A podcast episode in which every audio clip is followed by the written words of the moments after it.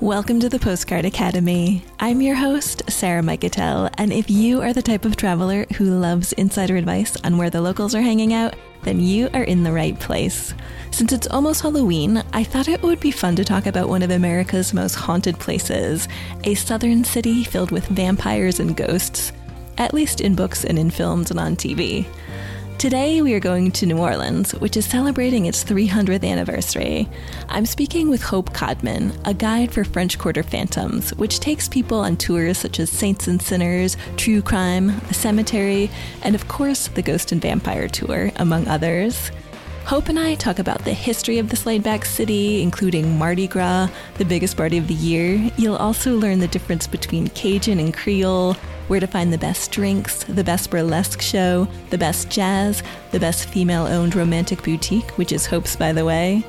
We discuss the French Quarter and the other neighborhoods you need to check out, quirky museums, what voodoo is really all about. We'll tell some ghost stories. You are in for a treat. I accidentally say New Orleans a few times instead of New Orleans, so hopefully that is not too traumatic for the people who live there. I do apologize. You can find photos and links to everything we discuss on postcard academy dot co. And if you like this episode, I would love it if you subscribe to this show so I can continue sharing great stories and travel recommendations with you. And speaking of great stories, this episode is brought to you by Audible. Not a member yet? As a Postcard Academy listener, you can get a free audiobook and a thirty-day free trial if you sign up using the link audible trial dot com slash postcard. And if you decide to join Audible, members now get two free Audible originals every month. And so these are stories covering theater and literature and journalism. I just downloaded one on Aretha Franklin, so I'm really looking forward to checking that out. Again, you can sign up for the free trial at audible trial dot com slash postcard. Now into my conversation with Hope.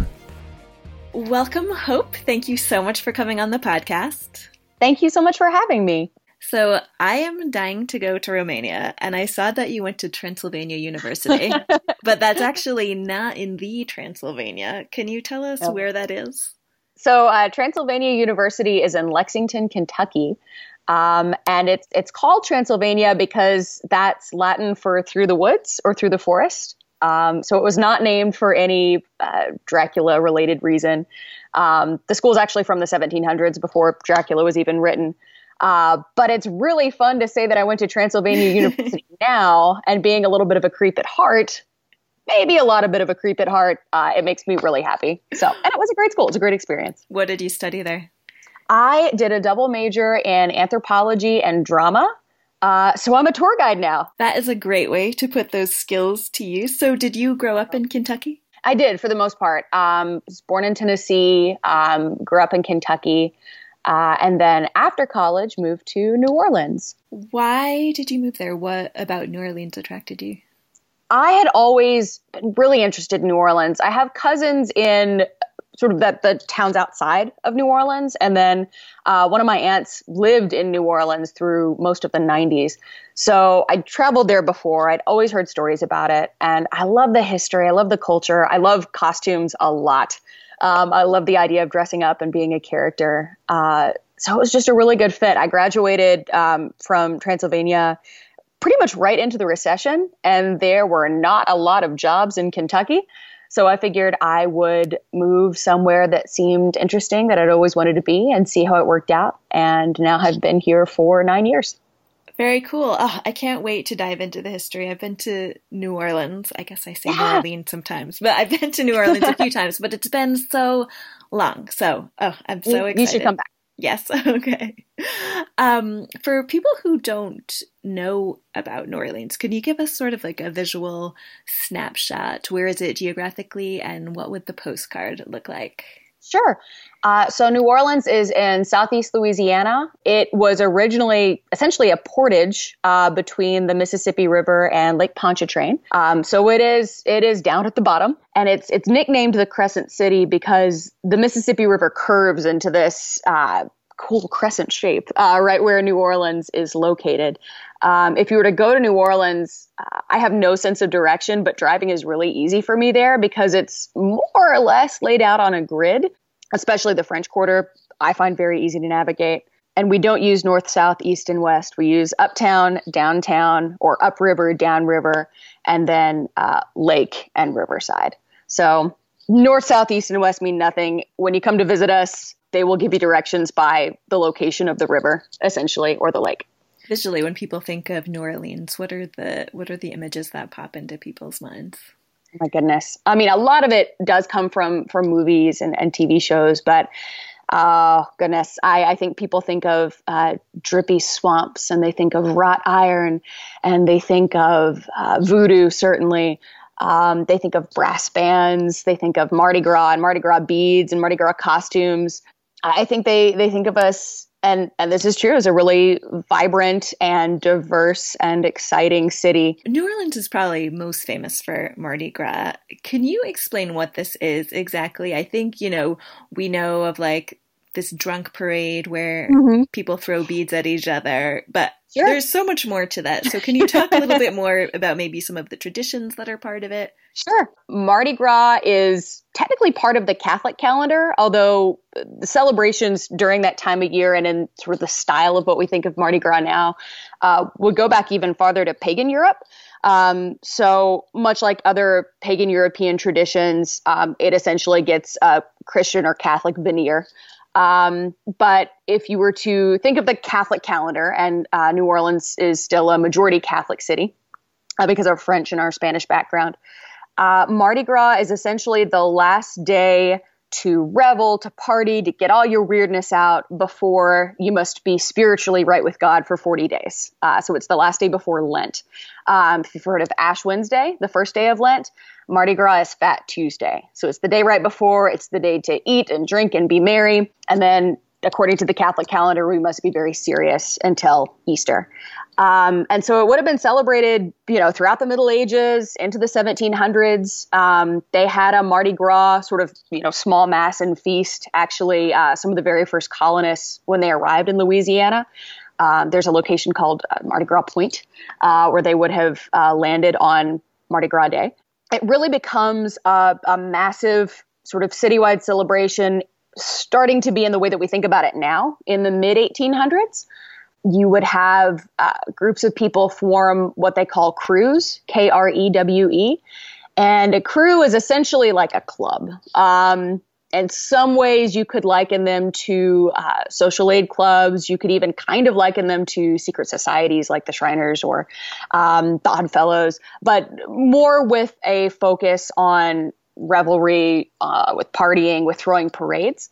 Um, so starting in the eighteen hundreds, these crews would um, hold parades, hold balls, they would costume, they would mask, and they would throw trinkets and beads and money off of the floats. And those are essentially the precursors to the plastic beads, the plastic money, the stuffed animals, the light up blinky toys that are thrown from the floats today.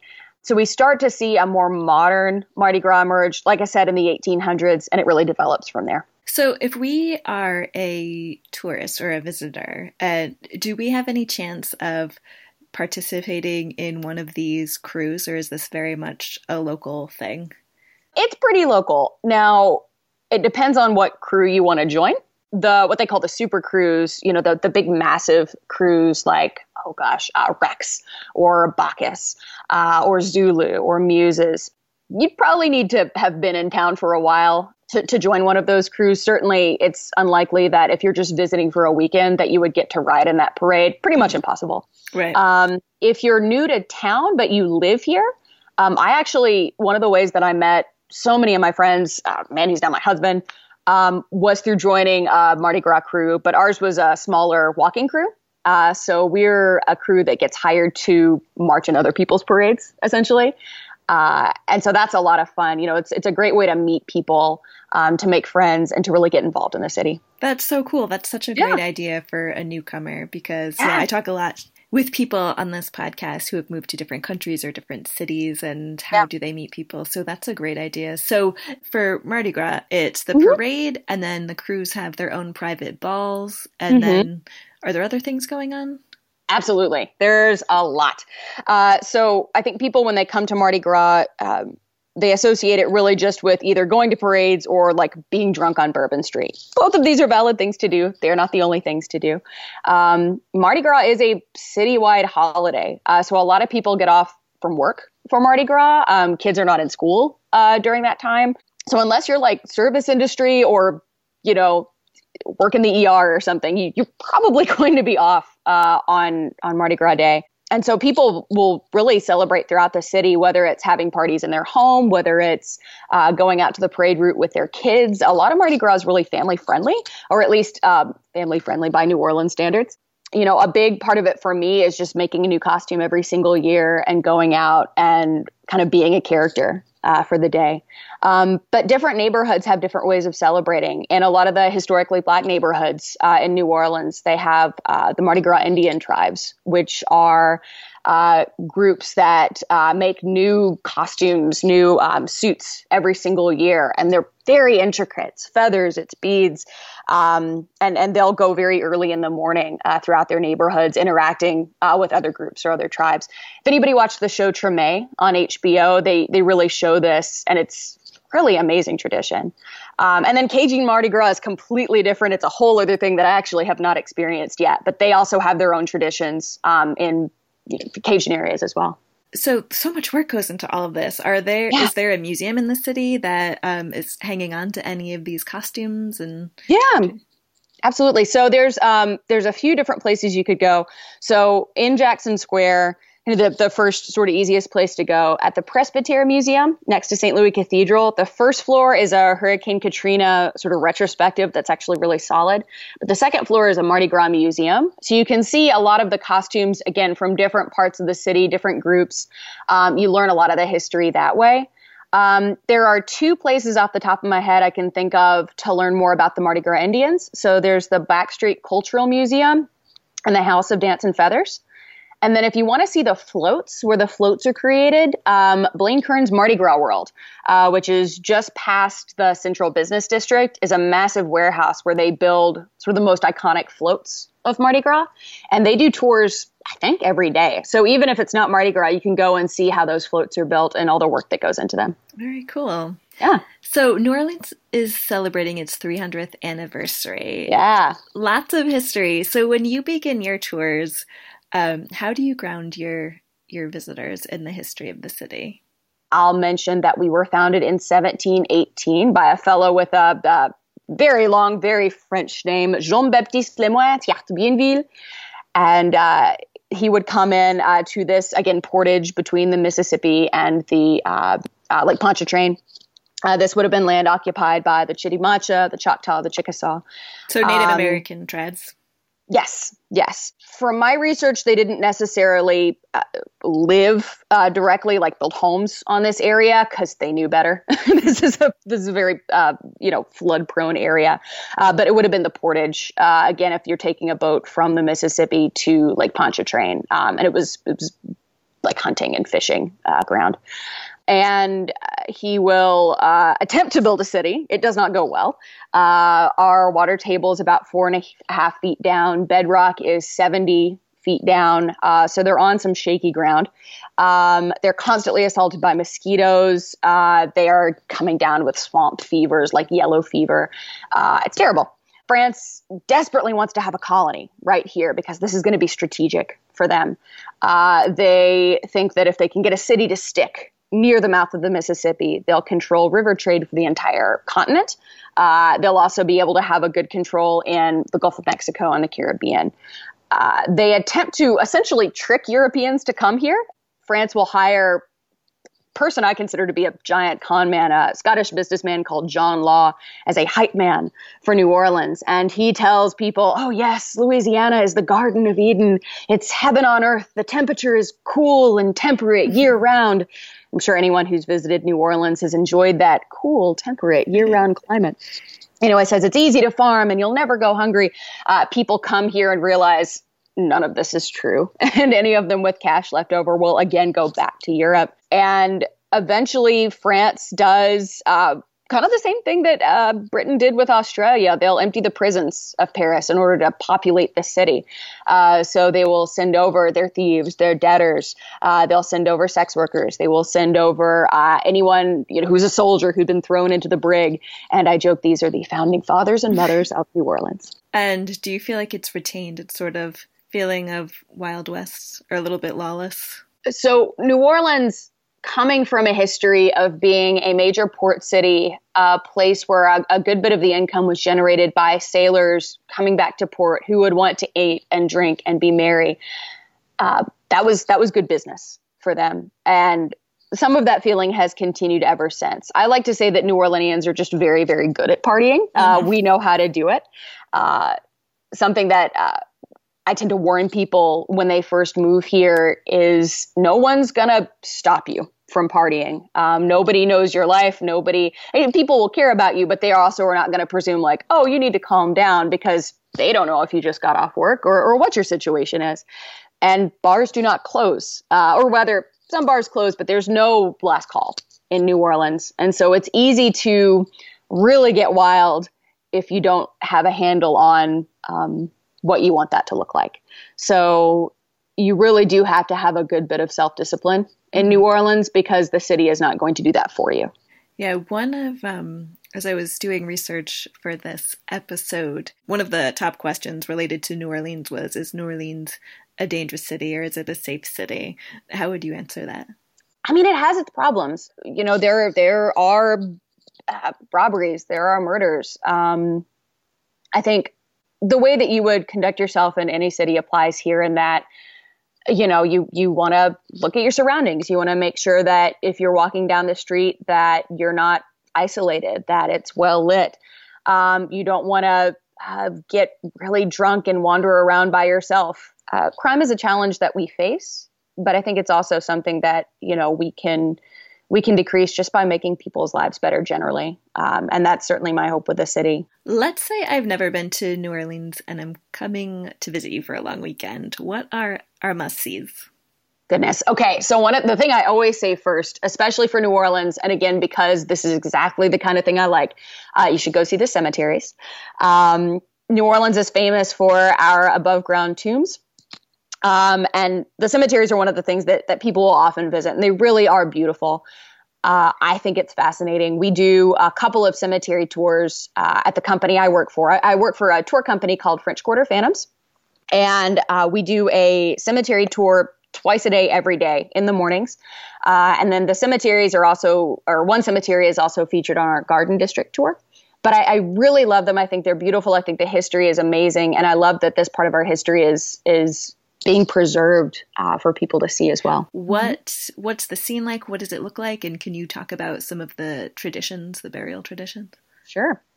So if you go to Saint Louis number one, and it is our oldest active cemetery. So it's the oldest cemetery in town that we still use today. Not that often, maybe five or six burials a year, but it's active. Uh, it's about a block by a block in size, really not that big. It's just outside the French Quarter. Um, it's surrounded by thick walls that actually have vaults in them uh, for burial. And then inside the cemetery, you're going to see tombs. If you can think of a tomb or a crypt, it's usually going to have two or three vaults, one right on top of the other. There's some really massive tombs in the center that have um, statues and, and other decorations on them, called those society tombs. Uh, and one of the first things you'll notice, again, about the cemetery, it's not that big. Um, you'd imagine a cemetery that dates back to seventeen eighty-nine to be massive. That's not the case. The fact is, you know, before we had a modern pump and drain system, we were trying to take the city from the swamp manually. So dry land was at a premium, and we wanted to use that for the living. So you wouldn't see big sprawling cemeteries until after about nineteen hundred, once we got a modern pump and drain system. Um, so if you fly into New Orleans, you'll see massive cemeteries on either side of the highway. But Saint Louis number one is tiny, but it's very full. Uh, we estimate there's about seven hundred tombs and one hundred thousand people buried in that cemetery. So are they just buried on top of each other? Uh, there's a very rapid process of decomposition that happens in the tombs. So historically, the bodies would not have been embalmed. Um, as far as human history goes, embalming in America um, is kind of a new thing.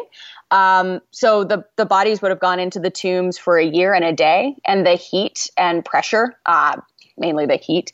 Uh, if a body is in that tomb, it's almost like it's in a slow cooker. Uh, they can get up to three hundred degrees Fahrenheit on the inside in the heat of summer. And if you visit us in the summer and go in the cemetery, you will feel like you also are three hundred degrees Fahrenheit. Uh, but the, the bodies are essentially reduced to dust and ash very quickly, and that makes them reusable. So they turn to ash, and then they just put somebody else in the tomb. Mm-hmm. A family mm-hmm. member, I assume. Yes, yes. Family members, close friends, uh, family members by marriage. And there's uh, there's what's called a caveau, or a little cave beneath the tomb itself. And that's where the, the dust is placed uh, when the next person is going in. Interesting. Mm-hmm. Um, so can you tell us a scary story or a story from that you tell your mm-hmm. visitors? Let me think. Let me think of which one I want to tell, because I have some long ones and I have some short ones. Let's talk about... Let's talk about Muriel's. So I'll give you sort of the basics uh, of of this particular story. Okay. Uh, so there's a there's a restaurant uh, on Jackson Square called Muriel's. Actually, a great place to eat. I like it a lot. They're good New Orleans food. I love their turtle soup. Um, and uh, it was not always Muriel's. It was at one point a home um, by a fellow named uh, Pierre Antoine Jourdain. He uh, he would build this house, and um, according to all the stories, he loves to throw parties. He loves to entertain, but he also has a vice. He loves to gamble. And New Orleans is a very easy place to find a gambling game. Uh, and he starts to lose all of his money. Uh, between the partying, between the gambling, he's just running out. And one night in the game of his life, pretty much all he has left is his house, maybe a few scant possessions. He's going to throw caution to the winds. He thinks he has a good hand. He is going to bet his house. Um, this is a ghost story. This does not have a happy ending. Of course, he loses. Uh, he's going to lose the house. And so he goes up to the second floor in the house that he built. He will drink a glass of red wine, as he always did in the evenings, and he will hang himself on the property.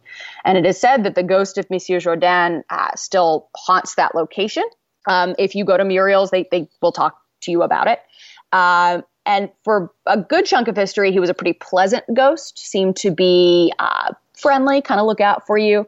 When the building became a restaurant, he actually got angry. Um, he seemed agitated and aggravated, and he would actually begin to mess with the restaurant, whether it was throwing freshly cleaned silverware on the floor, whether it's um, rearranging the bottles behind the bar. And then finally... I had heard that he actually made them lose all of their like credit card receipts, or just something to do with their computer system, where it was like, enough is enough. Something is going on. There's some kind of literal ghost in this machine. And so they do what any, you know, rational, logical business owner would do. Um, they hold a seance. And they hold a seance to contact Jourdain, and what they found surprises them. They find that Jourdain did not have this, you know, unsolvable issue with them. He was confused about what the building was being used for. He didn't perceive it as a restaurant. He thinks people are throwing parties just like he did, that they're having a great time, they're laughing, they're eating, they're drinking, and no one is acknowledging him as the owner of the house.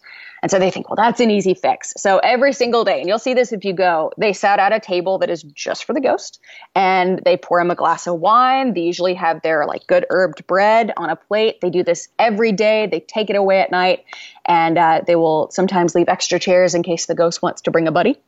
Uh, and so far, they say it's worked. They say Jourdain has ceased his mischief, and he's a happy ghost again. Oh, they made peace with him. Well, that's they made a peace somewhat with the ghost. Happy story. But they gotta still, you know. They got to still keep feeding him wine because, you know. And um, they actually, they have a, the second floor is this seance room that's actually really, really lovely as well. It looks like a seance from one hundred years ago. It's really neat. What is voodoo exactly? Sure. Voodoo is a religion. Uh, voodoo is a religion like any other. It's gotten a bad rap from movies, from comic books, from T V shows, whether it's, you know, The Skeleton Key or The Princess and the Frog or, you know, James Bond. Um, but voodoo is a syncretic religion. You could compare it to Santeria or Condomble. Um, it is uh, starts to starts to really develop in New Orleans, again, starting with the seventeen hundreds and then even more so in the eighteen hundreds um, after the Haitian Revolution. When the enslaved people were brought over from the west coast of Africa, they're going to bring their culture and their religion and their language with them. And they want to continue to practice their beliefs. But by law, everyone in New Orleans, enslaved or free, was supposed to be Catholic. Uh, and so Vodun or Vaudou um, it's a syncretic religion. And so syncretic religions do not go out and convert others, and they don't get converted. Uh, instead, they are going to sync up. And so the practitioners of Bao Dao will find commonalities and also ways to essentially hide their beliefs under Catholicism. And eventually they'll start to merge. So if we talk about someone like Marie Laveau, the Voodoo Queen of New Orleans, um, she was a free woman of color. She was born in the late seventeen hundreds, dies in the late eighteen hundreds. Um, she would have gone to Mass on Sunday. Um, she would have been a practicing Catholic. She was also a voodoo priestess.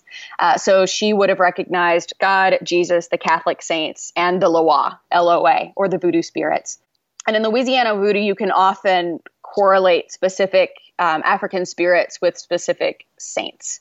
Um, for example, in voodoo, one of the most important spirits is Papa Legba, or Papa Legba, and he is essentially the guardian of the gates between the realm of humanity and the spirit world. And if you want to interact with any of the other spirits, you must call on Papa Legba to open that gate. Uh, his Catholic corollary would be Saint Peter, because Saint Peter guards and opens the gates into paradise. Uh, so it's not, you know, evil. Uh, it's not this inherently negative thing, even though that sells books and movies and T V shows. You know, voodoo, like any religion, you could use for good or for harm. And I think because some of the images in voodoo look scary to the sort of American or European perspective. And because of comic books, voodoo is, I guess, fun to think about. It makes this sort of exoticized villain if you don't think too hard about it. But it's a real religion that people practice. Um, I I have heard that about one percent of New Orleanians practice voodoo as their main solid religion. That's a good four thousand people. Uh, so it is still alive in New Orleans and around the world, too. Yes, I think a lot of us are aware of like voodoo dolls where mm-hmm. we have a doll of our enemy and we stick a pin yeah. in like the knee, and then our enemy will have like knee pain. But right. when you say um, people practice voodoo, what mm-hmm. do you mean by practice? What is like, I guess, what is something about voodoo that you wish other people would understand, that it's not just voodoo dolls? So voodoo dolls, again, are, they're a thing that, that gets used um, not, again, necessarily for harm. And I think most people who seriously practice voodoo are not using them for harm. They can also be used to heal. Um, we think historically voodoo dolls uh, were used as a, a medicinal tool. Uh, if herbal remedies and medicines didn't work, that the voodoo doctor, the voodoo practitioner, could make a doll of the person with the ailment, pin the area where they were sick, pray to the spirits, offer to the spirits, and that person would get better. Uh, so we think a lot of those those early voodoo dolls were actually healing tools. But again, that doesn't sell as well as torture devices, I suppose. um, and like I said, I think people just need to realize it's a religion like any other, and it's it's not inherently evil or bad or scary. Very nice. Thank you. Yeah. Um, what are some of some other must-sees? Hmm, let's see. So one of my favorite museums in New Orleans is the Pharmacy Museum on Charter Street. Uh, again, we'll keep we'll we'll keep in the slightly creepy tone. Uh, the Pharmacy Museum uh, is the site of the first licensed pharmacy in Louisiana, and it is lovely and fascinating. They do tours. You can also just go in on your own and, you know, examine all the different cases, see the medical devices, uh, medicines, uh, weird pills and syringes from, you know, the eighteen hundreds on up. Uh, it's really fascinating, but it's also really lovely. It's got that apothecary aesthetic that everyone loves, but comes by it honestly because it's a literal pharmacy. Um, so it's it's really lovely. People get married in there, um, but it's also a really sort of terrifying look at what medicine used to be that makes you grateful for what we have now. I think New Orleans has the first had the first apartment building in the U S as well. So an early luxury apartment building uh, or set of apartment buildings would have been the Pentalba uh, buildings on either side of Jackson Square. Um, and they were conceived of, planned and created by a woman, uh, the Baroness Micaela Pentalba, who was a, uh, she was an heiress from New Orleans, uh, married into nobility in France. Um, her story is amazing. Uh, she essentially uh, was married to uh, her cousin, Celestin de Pentalba, uh, the Baronet de Pentalba, in order to um, bring a title into her family um, and to bring money into his family, because they were sort of the classic broke nobles in France. Um, but it was not a good situation. It was not a good marriage. Uh, her husband, people go back and forth. I guess he was okay, bit of a wet blanket. Her father-in-law was straight up evil uh, and abusive, and would essentially tr- do everything he could to get the rest of her fortune, including um, keeping her from seeing her family members, uh, isolating her in the home, not letting her go anywhere. He eventually attempted to shoot her point blank with dueling pistols. My God. Um, He did shoot her point blank. Um, she lost two of her fingers and had bullets lodged in her torso, but she lived. She actually would rehabilitate for a few months. Um, the father-in-law kills himself after he thinks he's killed her. Uh, and she's finally able to get a divorce. and uh, she she will live till her eighties. I believe she lived until she was in her eighties. Finally gets that divorce, comes back to New Orleans. She's the talk of the town, not because she survived a near-death experience, but because she got divorced. That was a huge deal back yeah. then. Uh, but she becomes a city developer and really is going to be a style maker and a taste maker for the rest of the French Quarter. She's going to be one of the influences that popularizes the wrought iron and the cast iron that we associate with the French Quarter. She really makes uh, that the style. Um, and she's going to build these giant brick apartment buildings on either side of what's now Jackson Square, which we can still see today. There's a, a museum called the eighteen fifties House that you can go in and see how those apartments would have been laid out. So yeah, really fascinating. Yeah. The architecture in New Orleans is, itself is, um, I think it's has landmark status, right? So you can't really change right. the outside. Uh, mm-hmm.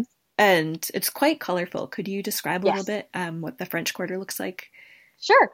Uh, so it is, it's, uh, a neighborhood that is almost like a national park. It's under uh, ordinances from the Vauquerès Commission, the French Quarter Commission, that you cannot change the exteriors of the buildings. You can maintain them. You can, you know, keep them in good shape. But even that is going to take months of bureaucracy because they really do want to preserve uh, the historic nature of the French Quarter as much as possible. You're going to see a lot of brick buildings, a lot of stucco buildings. You'll see lots of wrought iron and cast iron. Nothing too tall. Um, there's some tall hotels on the far end of the French Quarter, close to Canal Street, but they're really not allowed after the first few blocks. Um, you'll see a lot of local businesses. There's a handful of chains, but really not many. And most of the chains are going to be on the outskirts of the quarter. Uh, so it really is a true neighborhood. And it's very easy to feel like you are back in the seventeen or eighteen hundreds. In fact, when they shoot movies in New Orleans, like Interview with a Vampire or um, what's the one they did when I was here? Abraham Lincoln Vampire Hunter. Um, really all they have to do is move the cars, move the street signs, you know, take away any signs of modernity and lay down some dirt. And it's immediately a completely accurate Um, historic set, uh, which is really amazing to run up on when you're not expecting it. Because they do film, um, not as much as they used to, but with a, a fair frequency in the quarter, movies and T V shows. And if you run into, oh, now I'm in the past, it's wonderful. What are some hidden gems that you would take me to? I have a lot of friends that are bartenders. So there's uh, several different uh, bars and restaurants that I really enjoy. There's uh, one called Cane and Table I really like on Decatur Street. Um, really delicious cocktails. It's sort of got a colonial Caribbean um, vibe in terms of the menu. Um, the food is also really solid and it's just lovely. They just opened another bar called Manolito, uh, which is very rum focused. It's at the foot of Dumaine. Um, and so that's definitely a nice one to check out. Dumaine Street in general, I really enjoy. I do a lot of tour stops there uh, because there's also some great resources for voodoo. If you are interested, you want to talk to folks who actually practice voodoo.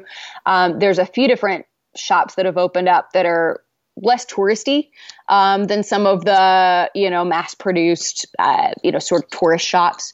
So there's a, a shop slash cultural center called Voodoo Authentica right there. There's the historic Voodoo Museum a block from that. And then actually close to Manolito, a new uh, voodoo shop has opened up called Conjure. Um, and then I have always seen it as more of a, a European witchcraft and sort of general pagan shop, but there's another shop called Esoterica in that area too. So uh, people I've heard it called it uh, a cult alley, uh, but that's that's a lot of fun and really interesting to see. How do you spend a, a leisurely afternoon if you've got the day off? Ooh, I love all of New Orleans neighborhoods. I love to explore and see parts of the city that I don't normally go to. Um, I live downtown and I work primarily in the French Quarter as a tour guide. That's where most of my tours happen, uh, in the French Quarter or in the cemetery.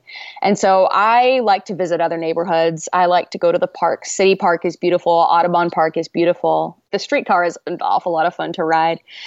And even going to, so the West Bank of New Orleans and the spot that most tourists would go to is Algiers Point on the other side of the river, is really fun to just go to. And it, it's still New Orleans. It feels like New Orleans, but it's away from a lot of that hustle and bustle. It's just a sweet, beautiful neighborhood that has some really nice little pubs in it. You can take a ferry uh, from the East Bank, which is the side that the French Quarter's on, over to the West Bank. And that in and of itself is like a cool way to spend a couple hours. The ferry ride is cheap. It's like a dollar or two. Um, and it gives you a really good view of the city. If you want to see New Orleans sort of laid out before you, um, you'll be able to see the curve of that river. You'll be able to see the whole city. You'll be able to see what we're up against in terms of nature, because the current there is strong. If you see a boat try to make that turn, um, it's like they're doing the drift, right? Trying to get around it. Uh, and then you go to the West Bank, and it's just this lovely neighborhood that you can stroll around in as well. So what is in the West Bank that we should check out? I really enjoy, there's a, a pub that's very nerdy. I'm a big nerd, called the Crown and Anchor. Uh, and, and then otherwise, you know, there's been a couple of new shops and restaurants that have opened up over there, but it's just a lovely little neighborhood to, to check out, see a little bit more of uh, that, that calmer side of New Orleans. Um, I really like Uptown in the Garden District too. It is not the neighborhood I live in, but it's lovely. It's where you're going to see the drippy oak trees. You're going to see uh, beads hanging from the trees that uh, have uh, been caught there from the Mardi Gras parades the year before. It's funny, you don't see as much Spanish moss within the city. Um, you see it in the parks, but that that lovely moss that hangs from the trees. So it's been replaced sort of just by chance, but now it's part of the, the look of the city is the beads hanging from the trees that have just naturally been caught there uh, from last year's parade. So it's like a more glittery version of Spanish moss, I guess. Very glam. Very glam. Very glam. Where do you go when you're in the mood for some culture? Gosh, there's a lot of options. Like I said, I, I enjoy the museums. I love taking other people's tours too, whether they're other uh, people from my company or just other tours that we don't do anything uh like, you know, tours that go to neighborhoods we don't go to or tours on bikes. The New Orleans Art Museum is great uh, at City Park. They have updated exhibits pretty much constantly, and that's a really lovely resource. The World War Two Museum is world-class. It's stellar. Uh, and then just in terms of going out and about, you can throw a rock, though you shouldn't, and, you know, find a music club or someone doing stand-up comedy or someone um, doing some kind of performance. And I think that's really special as well. You don't have to go too far. And it sometimes will give you the, the paralysis of there's too many options. Like, I don't know what to do, because there's something happening almost every single night. Burlesque is big down here. There's a lot of solid burlesque shows. Pretty much every week you, you can find burlesque. Um, Where should we go specifically for that? Gosh, I love, uh, there's a few different performers that um, I'm friends with and have worked with. Um, so Bella Blue produces uh, a few different shows around town. Um, if you just check out her website, uh, I think it's the Bella Lounge, um, you can find out where she's performing. And then Trixie Minx, I love, uh, she's a hoot. She's really funny as well. And she produces a show called the Fleur de Tease at One Eyed Jack's, which I love as a venue. It's a venue in the, the French Quarter. Um, she does a big burlesque show there once a month. So you can definitely check out the Fleur de Tease as well. How do you spell that? F L E U R D E T E A S E. Okay. Yeah. Wh- where can we look online to see what's going on in town? There's a few sort of consolidated tourism uh, websites. Um, I think Visit New Orleans is one of them. Um, the Gambit online has a pretty good events list that you could check out. If you listen to our live local music station, W W O Z, they have what's called the Live Wire that they'll play. And you can listen to O Z just from your computer as well, but they'll uh, tell you what bands are playing, what music is happening every night. So that's another good resource. If we want to listen to some jazz, what mm-hmm. are, could you tell us um, one or two places where we should definitely check out? Sure. I love Preservation Hall. Um, if you want some real New Orleans jazz in a really amazing environment uh, from a really cool historic context, Preservation Hall is hard to beat. It's not a bar. It's not a restaurant. You go in and you listen to these established, older, hardcore, awesome men playing jazz.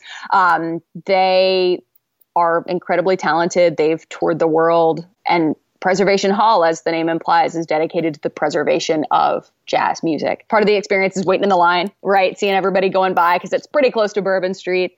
Uh, but you go in and it's this just gorgeous historic interior, and you listen to these people um, who are so talented play, uh, and it's amazing.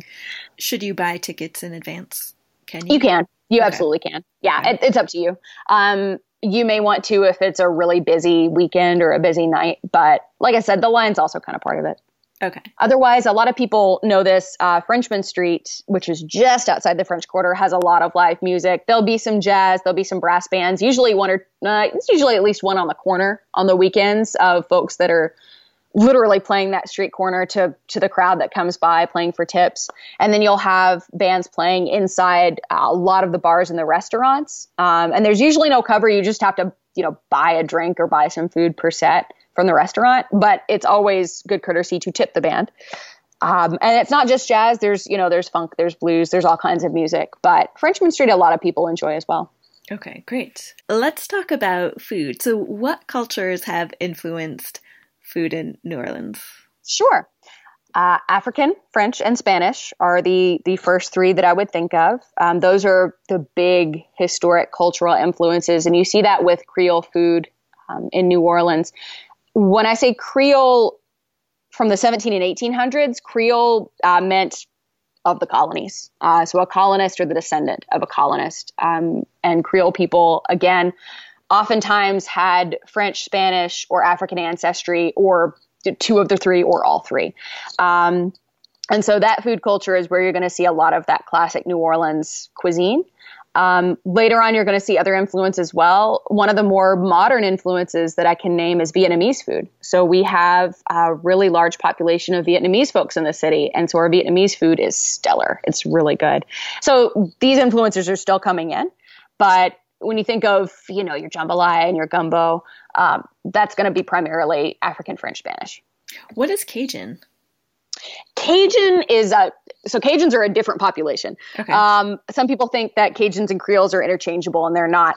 The easiest way, just surface level, to think about it is that Creoles we associate with the city of New Orleans, and Cajuns we associate with the more rural parts of Southeast Louisiana, not not in the city of New Orleans. Okay. Um, Obviously, they would talk, they would trade, they would know each other. But they're not the same folks. Cajuns trace their ancestry back to French Canadians. Uh, so in the mid seventeen hundreds, uh, when Canada goes from being a French holding to an English holding, these French Catholic loyalists are not so welcome. And so a lot of them will migrate down into Southeast Louisiana, and they are the ancestors of the Cajuns. So there is some crossover with some of the cuisine. Both cuisines like spicy food. Uh, you know, both of them will use seafood and local ingredients, but they're not, they're not the same people. Okay, great. What are, so what are the foods in New Orleans that we should try? I love gumbo. Um, you can get seafood gumbo, or you can get a chicken and sausage gumbo. They make vegetarian gumbo now as well. I'm a soup person and a stew person, so definitely have some gumbo. Jambalaya, that that spicy rice dish, really excellent. If you just want an easy lunch, you can get a po' boy or a pour boy. Um, that is a sandwich that is filled with one of many kinds of ingredients, um, and usually dressed with lettuce and tomato. Uh, tomato, uh, usually dressed with lettuce and tomato. Let's see, barbecued shrimp, if you like seafood, is really good. It's not barbecue flavor. It's actually got this really delicious sort of buttery sauce with it. Are grits a thing? Um, grits are a Southern thing generally. Um, you can definitely get good grits here, but that's not just a New Orleans okay. dish. That's not all over the South. Would you say New Orleans is a vegetarian-friendly city? um... I've known vegetarians that live here. It's a challenge. I've definitely had tour guests come and ask me where they can find a vegetable to eat because, well, we'll give you vegetables, but they might be fried, or they might be in a stew, or they might be, you know, covered in butter. You can be vegetarian here. Like I said, it, it is um, a bit more challenging, but it's certainly doable. And we do have vegetarians here for sure, but probably more challenging than, you know, maybe the West Coast or the East Coast. Is there a restaurant you would recommend for classic uh, New Orleans food? All over the French Quarter, there's a ton of really delicious options, whether you go with something that's more casual, whether you go with something that's nicer. I mentioned Muriel's earlier. I, I genuinely do like them for a, a slightly more high-end, though not the most expensive New Orleans food. There's other dives you can go uh, where you can have some delicious New Orleans fare. Um, Jack Dempsey's has good seafood. Coop's Place on Decatur is this uh, great dive that just has all different kinds of New Orleans food. We don't allow too many bad New Orleans restaurants to stick around. Okay. It's hard to have the bad meal. Yeah. Uh, are there any food markets we should check out?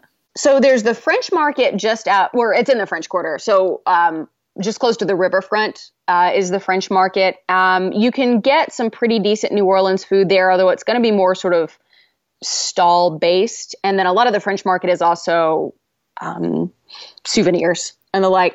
Uh, they have my favorite daiquiris in the French market, which uh, is the organic banana. And they use local New Orleans rum, fresh fruit, ice cream. I have no shame about the fact that I love frozen daiquiris. I just can't help it.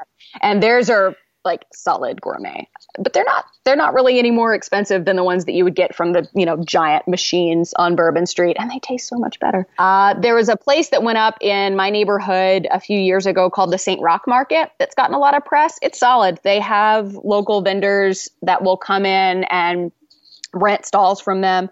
Saint Roch Market historically was a fish market up until not too long ago, and then it was abandoned for a while and, and not used. So it was renovated a few years ago, and you'll find a lot of really good food in there as well. And there's other markets that are uh, coming in throughout the city. Uh, another market that's also opened up, that's called the Dryads Public Market, and it is on Aretha Castle Haley. That's going to have a lot of uh, good food as well, and that's a good option too. Again, kind of like the Saint Roch Market, if you want to get out of the French Quarter and see some other neighborhoods, that's going to be a solid choice as well. And is this a place where maybe local designers or artists would be selling stuff as well? Um, not necessarily. These are more food markets. Okay. So there used to be a really cool art and craft market on Frenchman Street. It's no longer located there. It's now called the uh, Art Garage, and it's in this giant garage warehouse space on Saint Claude Avenue. That's another great one to check out if you want to see some local artists. So what are some of your favorite shops? And you can include yours if you want. Sure, I will include mine. So in addition to being a tour guide, I also co-own a boutique on Saint Claude Avenue called Dynamo, which is a health and education focused adult store. Uh, so we're women owned. We do a lot of workshops and classes for the community, but we are essentially a romantic boutique with a really lovely, comfortable uh, interior. It's a place for people to come in, uh, ask questions about sex, and maybe take a, a few things home. Um, what inspired you to open that shop? Being from Kentucky, I had very little in the way of sex ed uh, or sexual health information. It wasn't a thing people talked about a lot, and I really liked talking about it. I wanted to ask people questions. I wanted to know more about the health and cultural aspects around sex and relationships.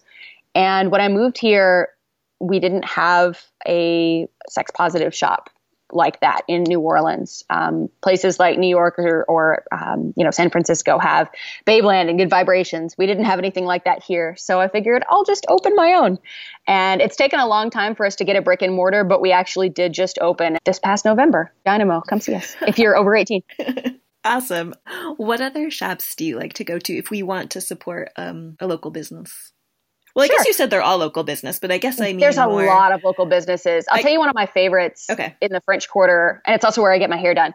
Uh, classic New Orleans fun. Fifi Mahoney's on Royal Street is a wig, makeup, and costume accessory shop with a salon in the back, and they're a ton of fun.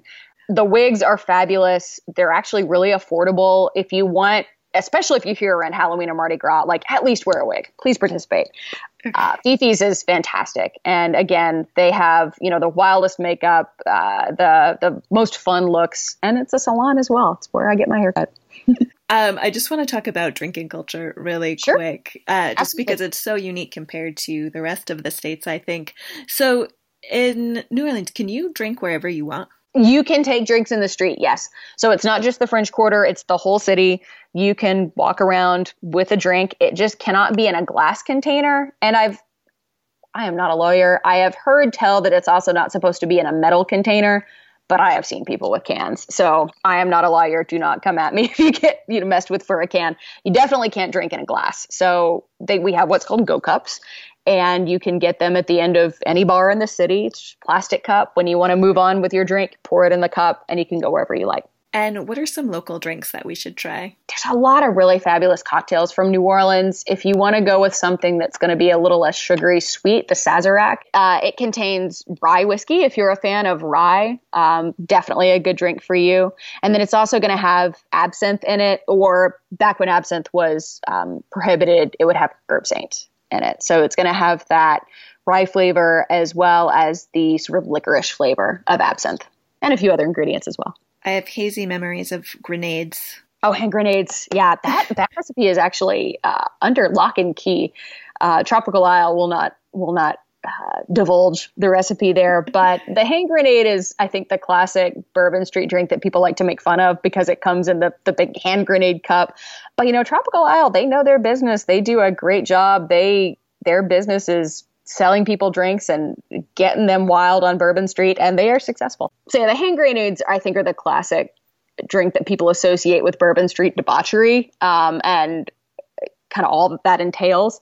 The other Bourbon Street drink that I would think of off the top of my head is Pat O'Brien's, um, which does have a face out toward Bourbon Street and then one on Saint Peter as well. And the Hurricane is the one that you see in that big hurricane glass. It's red. Um, it contains, I believe, four shots of rum, passion fruit syrup, fruit juice, lots of sugar. I live here. I can only drink one Hurricane from Pat O'Brien's, and then I have to take a nap. I do not have the strongest tolerance, but people love those as well. And again, those are very sugary, sweet Bourbon Street drinks. But if that's your jam, like, go for it. Have fun. I appreciate your time so much. Before I let you go, I would love to do a lightning round of your New Orleans favorites. Is sure. that cool? Yeah. Before I get to the lightning round of Hope's favorite places in New Orleans, this episode is also brought to you by World Nomads. Need simple and flexible travel insurance? Want to figure out how much it's going to cost with no commitment and without having to talk to anyone? Go to postcardacademy.co slash insurance and use the handy calculator. This will help you get a cost estimate from World Nomads, and you can do it all online, no pressure.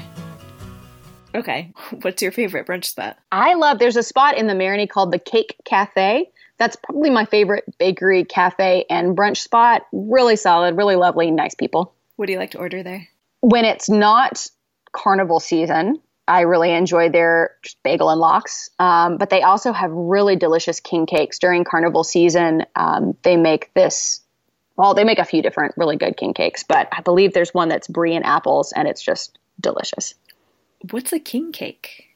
So king cake is the traditional dessert of Mardi Gras, and they've kind of gone all different directions. Now you'll see king cakes with, you know, wild toppings, but traditionally it was just a sort of simple uh, bread roll cake with maybe uh, sprinkle, not uh, not sprinkles, but um, sugar on top. You'll see some with icing now. You'll see some that are filled with things like cream cheese or blueberries. You'll see savory king cakes, but it's that round pastry cake uh, that people eat during carnival season. Um, it contains a baby, a little plastic baby uh, that represents baby Jesus. And if you receive the slice that has the baby in it, you win, but you lose because you have to buy the next king cake. Oh, that's mm-hmm. a fun tradition. Yeah. Um, what's your favorite coffee shop? There was a spot right next to where I used to live called the Who Dat Cafe. Uh, again, lovely little locals uh, coffee shop, really sweet people running it. Um, I always would get iced coffee there. Iced coffee's big in New Orleans because it's hot so much of the time. So yeah, the Who Dat Cafe, named for the the chant that we associate with the New Orleans Saints. What's your favorite place to get a drink? So I talked about Cane and Table and Manolito earlier. But the place that I drink the most out of any of them is the Voodoo Lounge on Rampart Street. That's where the tours start from. That's where French Quarter Phantoms is located. But it's just, to me, the happiest, you know, weirdest, silliest bar. Um, very local. Uh, it's right on the, the new streetcar line on Rampart. Bunch of nerds, bunch of weirdos, and I love them. The drinks are a good price. The bartenders are, you know, kind and funny and entertaining, and you can catch a really good tour while you're there as well. How about museum? The Pharmacy Museum, for sure. That one is my favorite. I go there at least once a year. Do you have a favorite market, whether that's um, designer or food? Probably the art market. Like I said, the art garage on Saint Claude Avenue is really solid. Okay. Jazz club? Preservation Hall. Are there any apps or anything that are focused on New Orleans? Actually, I'll tell you what, if you're here during Mardi Gras, there are a couple of parade tracker apps that are really useful, whether you're trying to go to a parade or trying to avoid the parade so you can drive around it. Um, I think all of the major news stations put out a Mardi Gras parade tracker app during that time, and you should download that. If you're here for carnival season, you want to know where those parades are going to be. So again, you can either attend them or avoid them. Are there any culture tips we should know before going to New Orleans? There's a few. So I, I thought about this a little bit. Um, one of them is New Orleanians are friendly and talkative. Um, strangers will talk to you. They will say hi to you. And it is polite to say hi and talk to them back.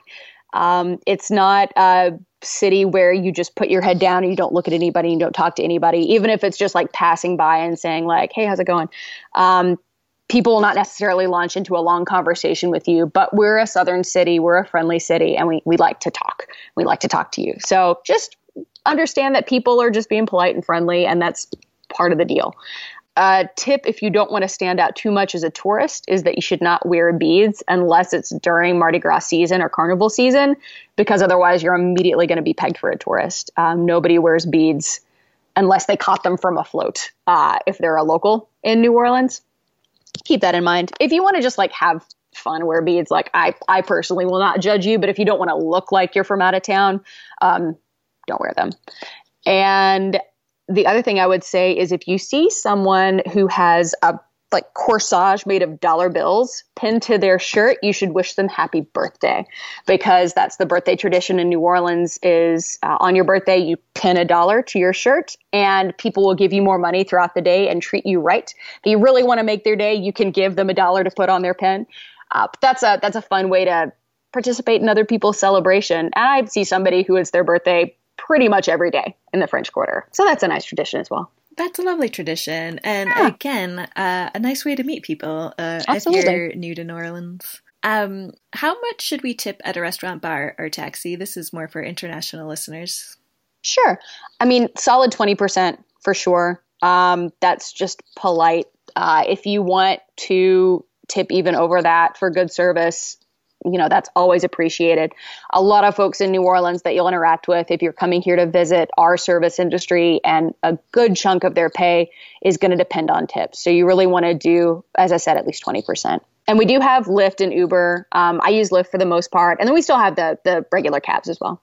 Is New Orleans a walkable city? Could we walk everywhere, or would we need to get, is there public transport? There's there's some. You can walk a lot of places. New Orleans is flat as a pancake, so you're not going to be walking up any hills or anything like that.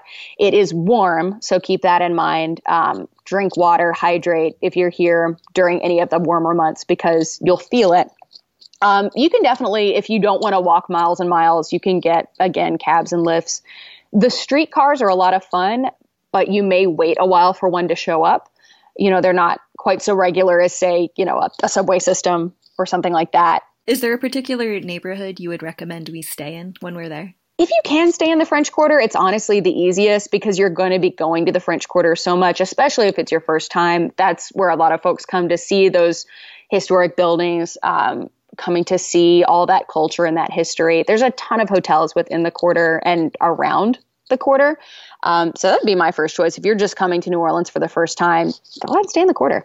Is there any place outside of the French Quarter that you would recommend as a must-see? Oh, goodness. I mean, all the neighborhoods surrounding the French Quarter are lovely. They are historic, whether it's going to the Backstreet Cultural Museum or Saint Augustine Church in the Treme neighborhood, whether it's strolling around the Frenchman Street area in the Marigny, um, and even again, if you go to the Garden District area, uptown New Orleans, that's going to look like that picture postcard of the big oak trees and the grand southern mansions and the the Spanish moss that is now made of beads. Even just taking the Saint Charles streetcar up and down and seeing all of the Garden District in uptown is really special and really beautiful. And finally, I saw this on your page on LinkedIn, and I just thought it was mm-hmm. so lovely. You had written, I believe in the power of laughter to brighten a day, move a mountain, depose a tyrant, and change the world. I just think that's such a lovely sentiment. Oh, and, thank you. Uh, what were you thinking when you put that down? I think that using humor and using joy are ways to connect with others in a world that is often unfair and hard. When we talk about the history of New Orleans, there's a lot of rough times, and there still are, you know, whether it's um, fires in the seventeen hundreds, whether it's floods and hurricanes, whether it's epidemic disease. For a lot of these situations, you either laugh or you scream. And if you scream, you might never stop screaming. And so I think the ability to connect with others, to find joy where we can, and to use that to fight the powers that be is really important. And I think that's how a lot of New Orleanians live. We've lived on the edge of disaster for most of our time. Um, and I think that that really has impacted the way that we live. You know, tomorrow is never necessarily assured.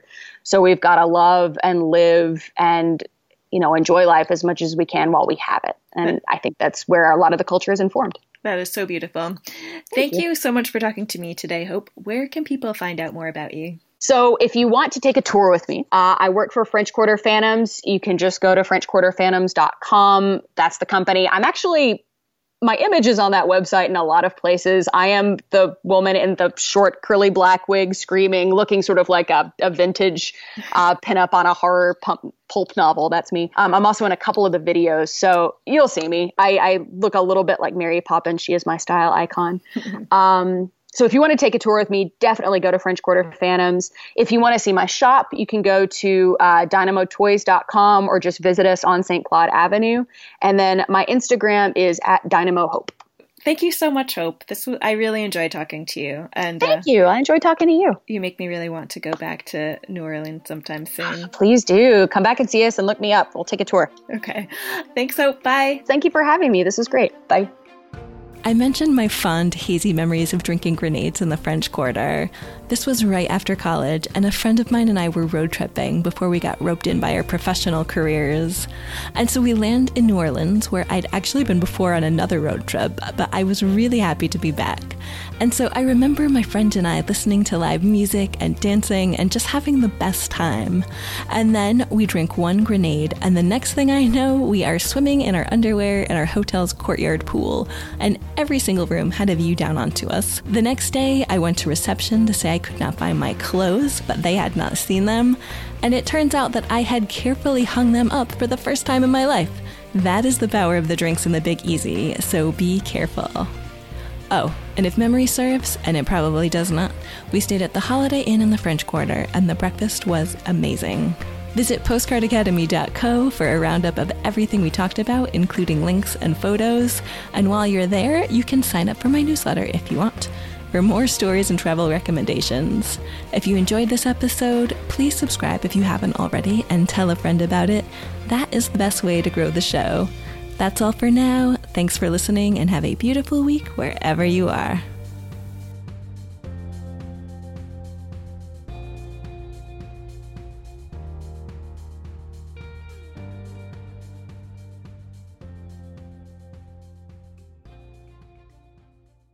Hey, let's continue the conversation. Head on over to my blog on Substack for more content on how to thrive through better communication, stoicism, and global exploration. That is right. Blogging is cool again over on the Substack platform.